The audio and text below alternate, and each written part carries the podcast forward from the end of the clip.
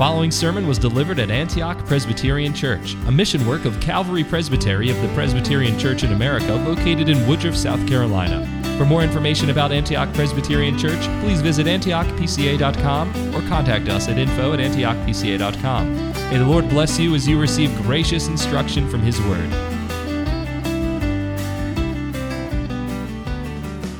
In our world nowadays, we can look around and we can see that there are various definitions of what it means to be blessed.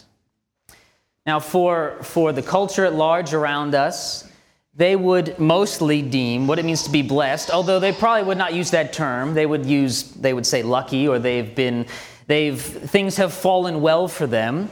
But by and large, they would say that material blessings are their measuring stick for blessedness or for happiness. They would, they would say that those who live in a large house, or those who have a job that pays a lot of money, right? Those who, who drive fancy cars and who gets in, they get invited to all these events, that those people are truly happy and blessed, right? And unfortunately, this has even kind of crept into the church in some sense. That the world, they measure things mostly by numbers, and especially in our American context, we, we think of the numerical value of something as the measuring stick of its worth. But we oftentimes look at churches who are growing in numbers and who are about to do big building projects of being blessed. And they are blessed. We cannot deny that. We think of the words of John the Baptist when he says that a person cannot receive not even one thing unless it is given to him of God. So there is a blessing upon it. There is a blessing in the material things. There is a blessing in, in sometimes grand material things. But how often do we sometimes get caught up in the material things to forgetting the greater spiritual blessings that God has given to us? The things that we might not be able to measure with by counting them or the things that we might not be able to see with our own eyes, the physical things. And to press it home a little more, how, how often do you and me, how often do we look at these things? How often do we, do we get so enamored with the material to the neglect of the spiritual? Do we fall into that trap? Because after all, we, are, we live in the midst of a culture who, who bombards us with these things. We cannot turn the TV on one second without being bombarded with all these material things and, and, and trying, to, trying to allure us to be, to be captivated by them. But I think that here in Psalm 128, the Holy Spirit is, is giving us a definition of true blessedness. A definition of true blessedness. And I think, in a, in a nutshell, the text is, is teaching this that true blessedness is having the name of God placed upon you and enjoying the everyday gifts God has given. The true blessedness is having the name of God placed upon you and enjoying the everyday gifts He has given. Now, our context of, of Psalm 128 is that Psalm 128 is one of the songs of ascent, which means there are 15 of these songs of ascent. They, they begin at verse er, or, or er, Psalm 120 and they, they run through Psalm 134. And these psalms of ascent would have been used or they sung or recited as the people, the Israelites, would have traveled up to Jerusalem for one of the three appointed feasts during the year. They would have, sometimes these songs are called songs of pilgrimage as they would make their way to Jerusalem. And so this, this, this psalm would have been something that would have been sung at least three times a year, and so it would have been very much on their mind. But while they were in Jerusalem, while they have traveled up, the pinnacle of their time there would have been that the, the, the Aaronic benediction, when they're in Jerusalem, right before they're about to leave and go back to their homes for the, for the, until the next feast would have come, the priests would have, would have pronounced the Aaronic benediction upon them. And this is the benediction that we're given in, in Numbers chapter 6. And it's interesting because the whole point of, of the Aaronic benediction is the placing of God's name upon the people. Just, just by way of reminder, I'd like to read it. In Numbers chapter 6, verse 24 begins the blessing. The Lord bless you and keep you. The Lord make his face to shine upon you and be gracious to you. The Lord lift up his countenance upon you and give you peace. But then in verse 27, we have this explanation. So shall they, being the priests, put my name upon the people of Israel, and I will bless them. So, so the pinnacle, the, so the pinnacle of their time in Jerusalem would have been the name of God being placed upon the people. And, and for this reason, I would like us to look at Psalm 128 through the lens of the Aaronic benediction. For a few reasons, for two reasons mainly. One, because it, was, it would have been so intertwined, the timeline, as the people would have sung this psalm as they go up to have the Aaronic benediction placed upon them, but also, and, and possibly more profoundly, that within the Psalms of Ascent, of the 15 of them, 12 of them echo the Aaronic benediction. And particularly, our psalm this evening has two lines that echo the Aaronic benediction. In verse 5, we have, The Lord bless you. And then the last line of verse 6, Peace be upon Israel. So you have this very close connection between these Psalms of Ascent and also the Aaronic benediction. So I want to just kind of lay that aside for a moment, and we'll come back to the idea of the Aaronic benediction after we've kind of gone through this psalm for a minute. So would you look with me at verse 1? We'll read verse 1 and 2, then look at them. Blessed is everyone who fears the Lord, who walks in his ways. You shall eat the fruit of the labor of your hands. You shall be blessed, and it shall be well with you. The, the psalmist opens with this declaration of blessing. Blessed is everyone. But then he gives a caveat. Then he gives two clarifying phrases because we cannot say that every man, woman, and child upon this earth is blessed of God. Or, has, or another way to look at it is to have the favor of God upon you. To be blessed is to have the favor of God upon you. He gives these two clarifying statements. The favor of God is upon one, those who fear the Lord, and secondly, those who walk in his ways.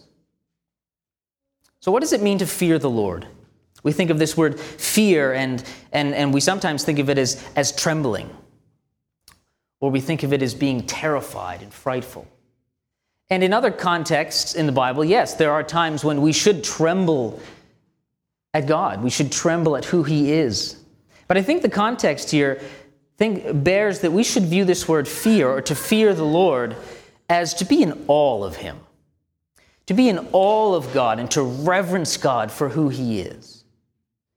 The person who, who fears the Lord or who is, who is in awe of the Lord is, is the person who, who, who looks upon God, who, who, who studies His Word, his, his, the revelation of who He is.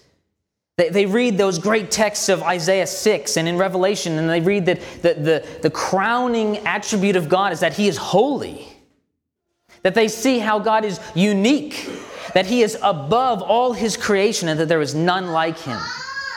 The one who fears the Lord minds His Word, and they see that God is good and gracious that he is good and kind, and that he sends rains upon the earth to produce fruit and food for his creation. Even though his creation has rebelled against him and is under a curse, he still, out of his loving kindness, provides what they need for sustenance and to survive. Those who fear the Lord mind his word and they see that God is faithful and he's a covenant keeping God. And we can look through Israel's history and we can see that. That even though Israel was faithless to the covenant, that God was always faithful. That because he had bound himself by covenant to the people, that time after time, for the sake of his own name, he acted in history for them. And we can even see that in our own day and age. God acting for his people for the sake of his own name and glory. But I think that the thing that those who fear the Lord look at and marvel at the most is God's love. We see, God's, we see God expressing his love for his creation in redeeming them. That the one who fears the Lord stands in awe of, of who God is, what he has done for his people, and what he is continuing to do throughout history. Not only do those who fear the Lord, those who are blessed fear the Lord, that they have this disposition of heart. But that, that disposition of heart, that change, goes out to every part of their life. Right? Because I think really we could look at those the, the term, the, the phrase to fear the Lord as really the Old Testament way of talking about being nothing less than born again. That this is a complete transformation. That the, the, the, wicked do not fear the Lord, the wicked do not stand in awe of who God is. But it is when God acts upon a sinner that he regenerates them, that he quickens their hearts by the Spirit. He removes that heart of stone and gives them a heart of flesh in order that they may desire him, that they may love him. And part of the desiring of God is that they desire to walk in his ways.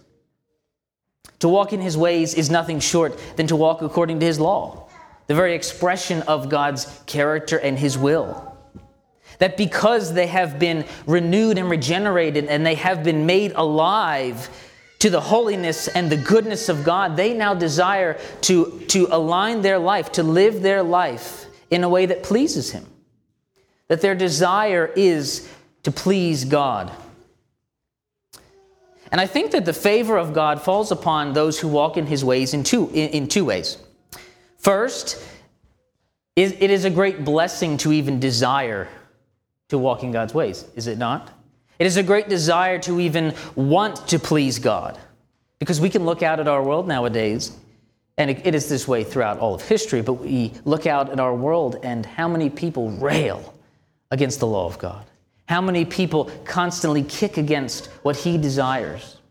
So it is, it is a blessing to even desire to walk in His ways. But secondly, the favor of God is upon those who walk in His ways because God's law is the very best for mankind. That because God, by virtue of being the creator of mankind, He knows exactly what they need and He knows exactly how they should order their life. And, and His law is nothing short than the very best for mankind. We can look at two examples just of the Ten Commandments. Think of, think of the first commandment Thou shalt not have no, thou shalt have no other gods before me. Well, is it because that God thought that, well, I'm a little better than all these other gods and I can give to my people just a little more than them?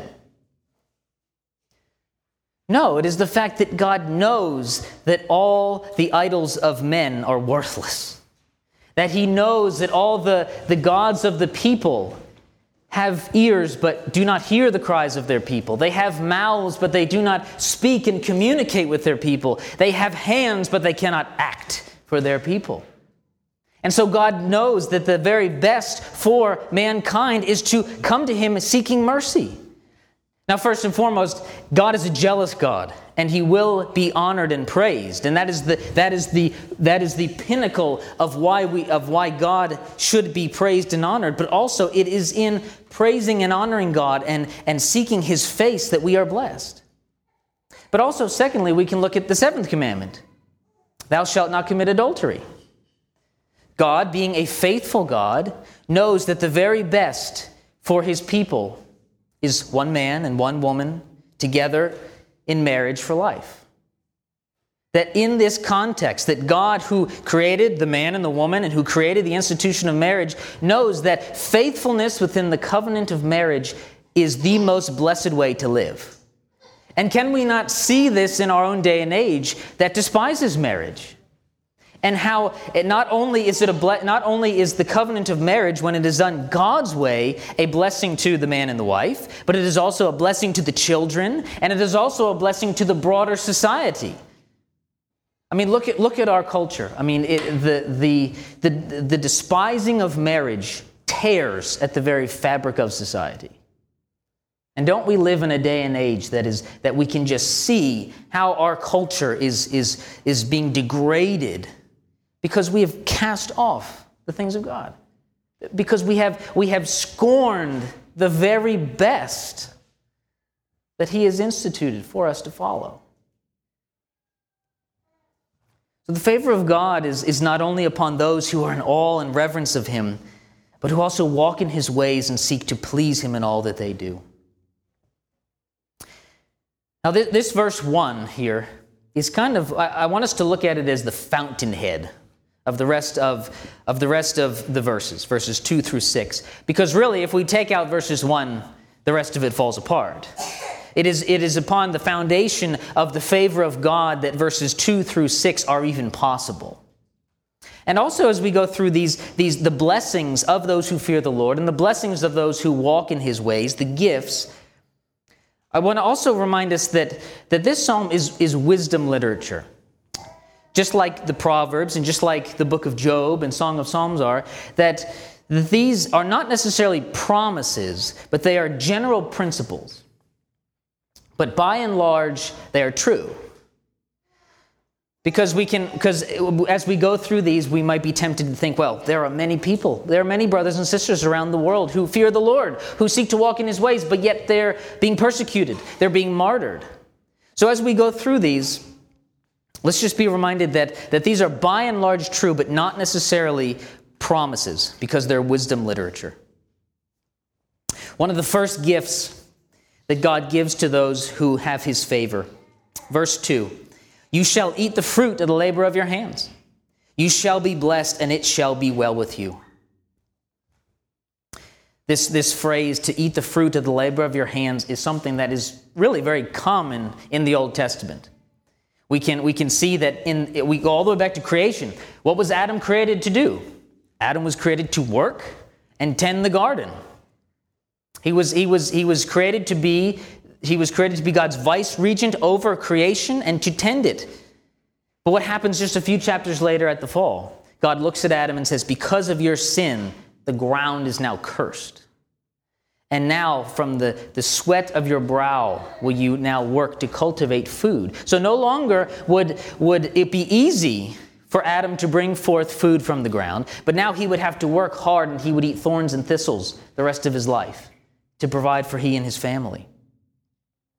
Not only do we see this in, in, the, in creation and in the fall, but also before the people, before the Israelites are about to go into the land, in, in, the, in the book of Deuteronomy, God lays down blessings for obedience and curses for disobedience. And one of the curses for disobedience to the covenant was that they would not eat the fruit of the labor of their hands, that they would plant vineyards, that they would plant gardens, but they would not eat the fruit of their labor.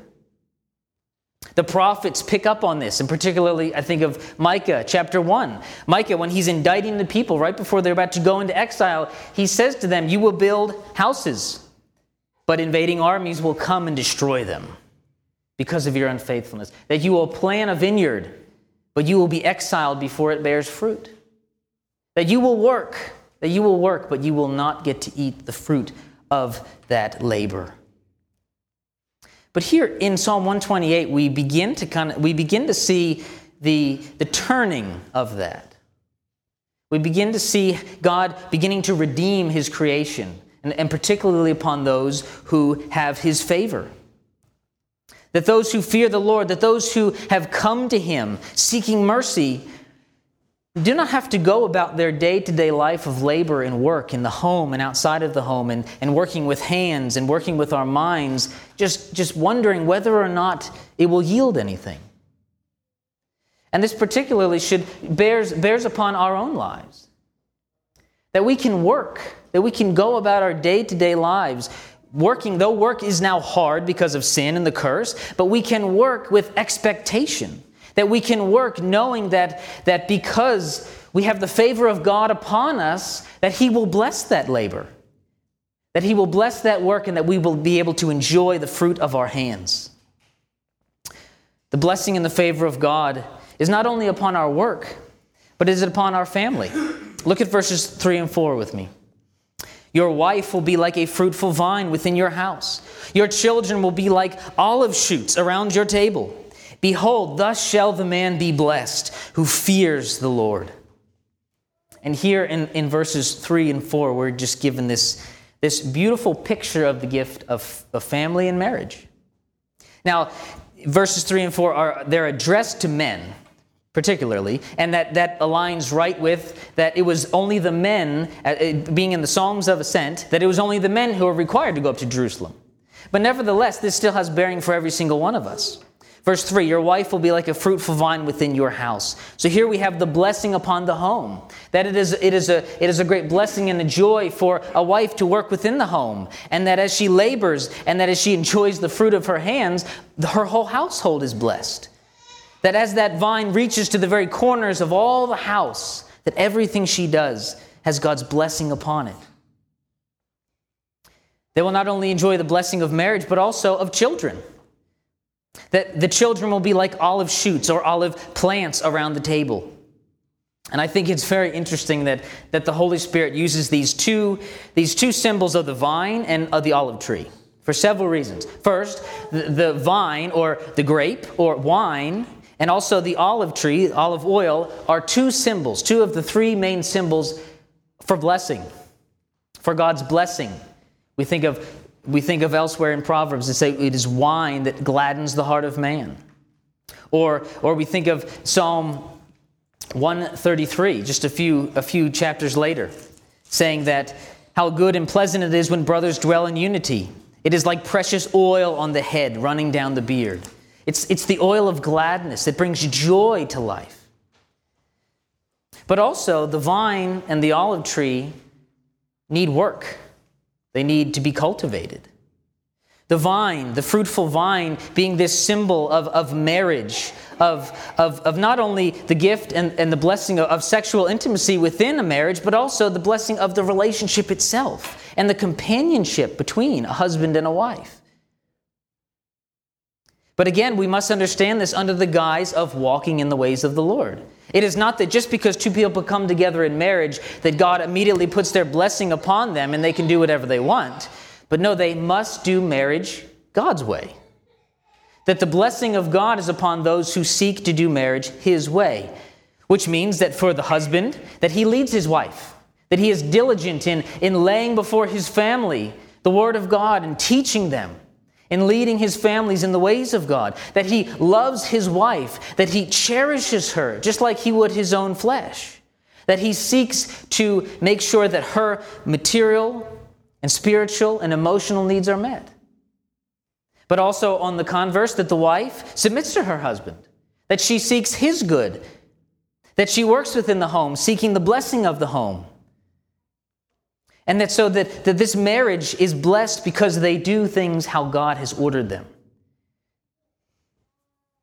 But not only do we have the symbol of the vine as, as, as, as the blessedness of marriage between a husband and a wife, but also the olive plants around the table. Now, what's, I find this very interesting that, that the, the term olive is used for children. Because the olive tree once an olive tree is planted, it takes 40 years to begin to produce olives. And, and I was thinking about this the other day of, of how many of us parents work with our children and we labor and we, we pray for them. We pray with them and for them when we cry out to God that He would, that he would work in their hearts and, we, and we're diligent in family worship. And yet, how often can we become dismayed at some of their actions and their words? But here, this, this idea of children representing, or the olive tree representing children, is that the olive tree takes work and years, and we pray that it would take less than 40 years to see the fruit of our labors in our children. But I think it gets to an even greater reality of our children because of this that though the olive tree takes 40 years to begin to produce fruit, that same olive tree can then produce fruit for hundreds of years after that. That single tree will outlive its gardeners. And so I think we, we get this picture of that we're not just laboring in our children, we're not just laboring to, to raise our children in the fear and admonition of God just for their sake but how often do we think that we are, we are raising our children for our grandchildren's sake? Or how often, or for our great grandchildren's sake, or, or those who we may never meet? And so we're given this beautiful picture of that, that our labor with our children in, the, in, in our home has these great generational lines that go down. And, and one illustration of this is there was an article written comparing, comparing the lineage and descendants of Jonathan Edwards and, and, a, and, and a common murderer of his day. And when you would look at the lineage, you would see Jonathan Edwards, the godly man, coming from his descendants, presidents of schools, lawyers, congressmen, teachers, some pastors. You would see the blessing of, of this godliness running throughout the generations. But then when you look at this common murderer, you would see the same. That, that, that, that generation after generation, they were just, they were, they were lawbreakers and they were murderers. And so we, we can see the impact. That it, I think that gives a great illustration of the impact of, of how we view our children and how our children are raised, and that, and that is important for us to take a, the long term view. I think that we, we so often in our, in our American individualism, we, we, we, get, we get clouded with that and we don't, think, we don't think that far down the line. How often do we pray for our great grandchildren or our grandchildren that aren't even born yet? If the Lord tarries and, and, and the generations go that long, how often do we think of in those terms? And I think that, that this, this idea of the olive shoot, the olive plant, and the, and the work that it takes, but yet how long it bears fruit, is a great symbol and a great encouragement to us. That though we may not see fruit right away in our children, that we nevertheless should continue to labor, continue to strive for godliness, and to lay before them the great the truths of God and to raise them in his ways. We have been shown that the favor of God is not only upon the individual in the changing of the heart and, and upon the, the labor of their hands, that they can they have the gift of working, that that gift is then brought into the home and enjoyed by the family, that the gift of, of, of marriage and the gift of children is, is, is, is the favor of God upon us. But also we see this, we see this shift beginning in verse 5. Verses 5 and 6 deal with the future. Verses 1 through 4 were more about the here and the now. But now, when we come to verse 5, we have this shift. Reading verse 5 The Lord bless you from Zion. May you see the prosperity of Jerusalem all the days of your life. May you see your children's children. Peace be upon Israel. Verses 5 and 6 show us that, that not only is the favor of God for the here and now, for today, but it also gives us this great gift of hope for the future. This great gift of hope that as we fear the Lord, as we walk in His ways, as we seek to, to live our lives in a manner that pleases Him and we work toward His will and His ends, that we can hope in the future to come. I think of, of even in my own home, I think of of, of, of what, is, what is it going to be like for, for my children? What is the world going to look like in 20 years, 30 years? What is, what is America going to be? What is the culture? What is the, the, the, mor- the moral soil of the culture going to be like in those days? But here, the psalmist is giving us great encouragement. The psalmist is giving us great encouragement that, that yes, though times may be hard, though times may, may, seem, may seem like they have no hope, that because of the favor of the Lord, because God looks upon us and shines his face upon us, that we can have hope in the future, that we might see the prosperity of our city, and that we might enjoy long life to see our grandchildren. And it's at this point that I kind of want to circle back and, and, and bring in this idea of, of looking at this psalm through the Aaronic benediction.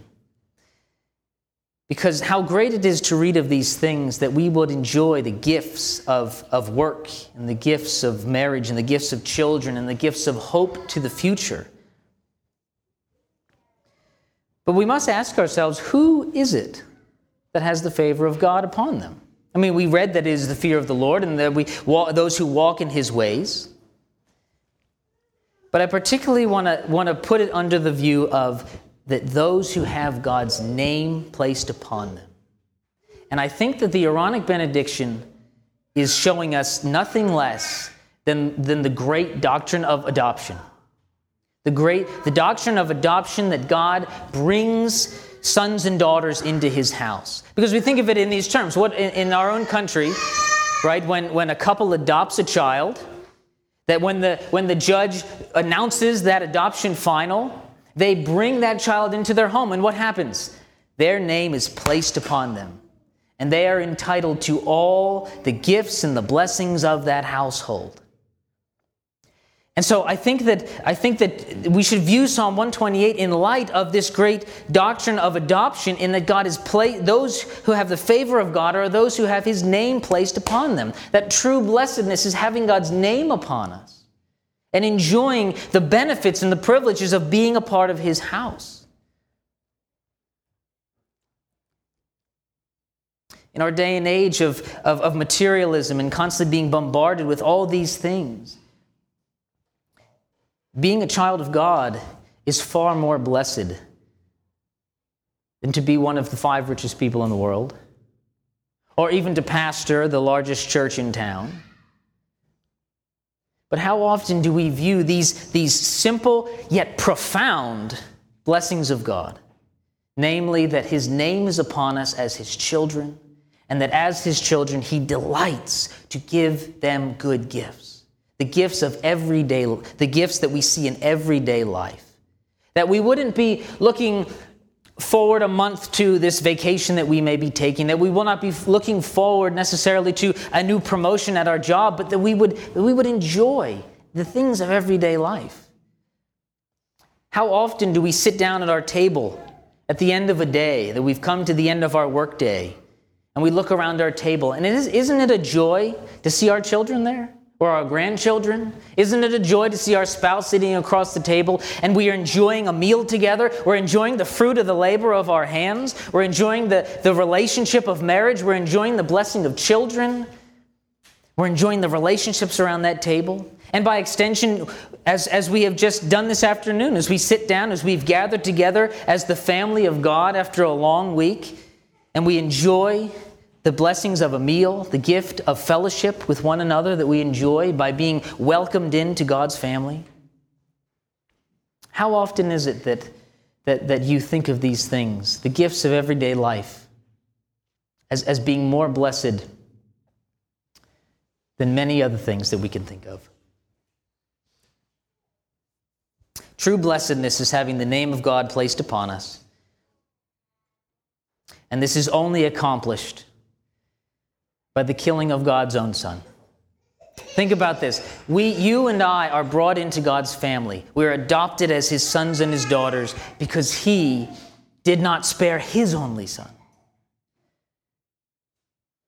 That he hung his son upon that tree so that you and I would be washed with his blood, that we might be cleansed of our sins that kept us outside of the family of God, that kept us apart and, and at enmity with God. But yet, God has graciously and He has lovingly crucified the sinless Lamb, His beloved Son, so that you and I might receive adoption as sons and daughters of God. And I would hope that, that everyone here today is, is of that family. But, but if you are not, let me remind you that above the door to the household of God read the words repentance and faith. That it is only through repentance and faith in the, in the substitutionary atoning death of Christ that we are allowed entrance into his family, that we are given the gifts and the blessings and all the rights of being children of God. So, as we go into this week, as we leave here, I'd like to challenge us as we sit down to the table tonight. Look around. Look around at your children and look around at your family and know that this is one of the greatest gifts of God. That as we go into our work week, that we have the gift of working. We have the gift of, of, of working with, with hope that, that God will bless that labor, that we will not labor in vain, that we may not see every single fruit of that labor, but nevertheless we can still work with expectation and hope, whether we are working in the home with our children and raising our children, whether we are going out Working with our hands or our minds, we can work with expectation and joy, knowing that we have the blessing and the favor of God upon that. And that we can also look to the future that no matter how bleak our country may, may go into, may, no, how, no matter how bleak the times may be, that God controls those times. That God is the God who shapes the future. And that He has His children numbered and He knows them all. He has paid an ultimate price for them all, and that He delights in them. And in that, you and I can take great hope and joy as we walk through this world, as we walk through our pilgrimage to the New Jerusalem, as we look forward to that great day where we will gather together all the saints of history, all the sons and the daughters of God throughout history, and we assemble around that great throne of grace, and we enjoy fellowship with our Heavenly Father forever and ever. Thank you for listening to this sermon from Antioch Presbyterian Church. We are located in the historic Cashville community of Woodruff, South Carolina, near the intersection of South Carolina Highways 101 and 417. For more information about Antioch Presbyterian Church, please visit antiochpca.com.